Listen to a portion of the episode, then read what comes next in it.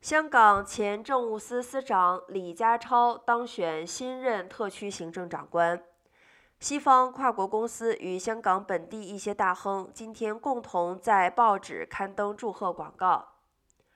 现年六十四岁的李家超是二零二零年六月底实施港区国安法，以及二零二一年初北京改变香港选举制度后的首名行政长特首。因其出身警队，且在二零一九年处理反送中抗争中的态度强硬，外界认为他出任特首代表了将会更加配合北京的治港政策。他也是这次继任林郑月娥的特首选举里唯一的候选人。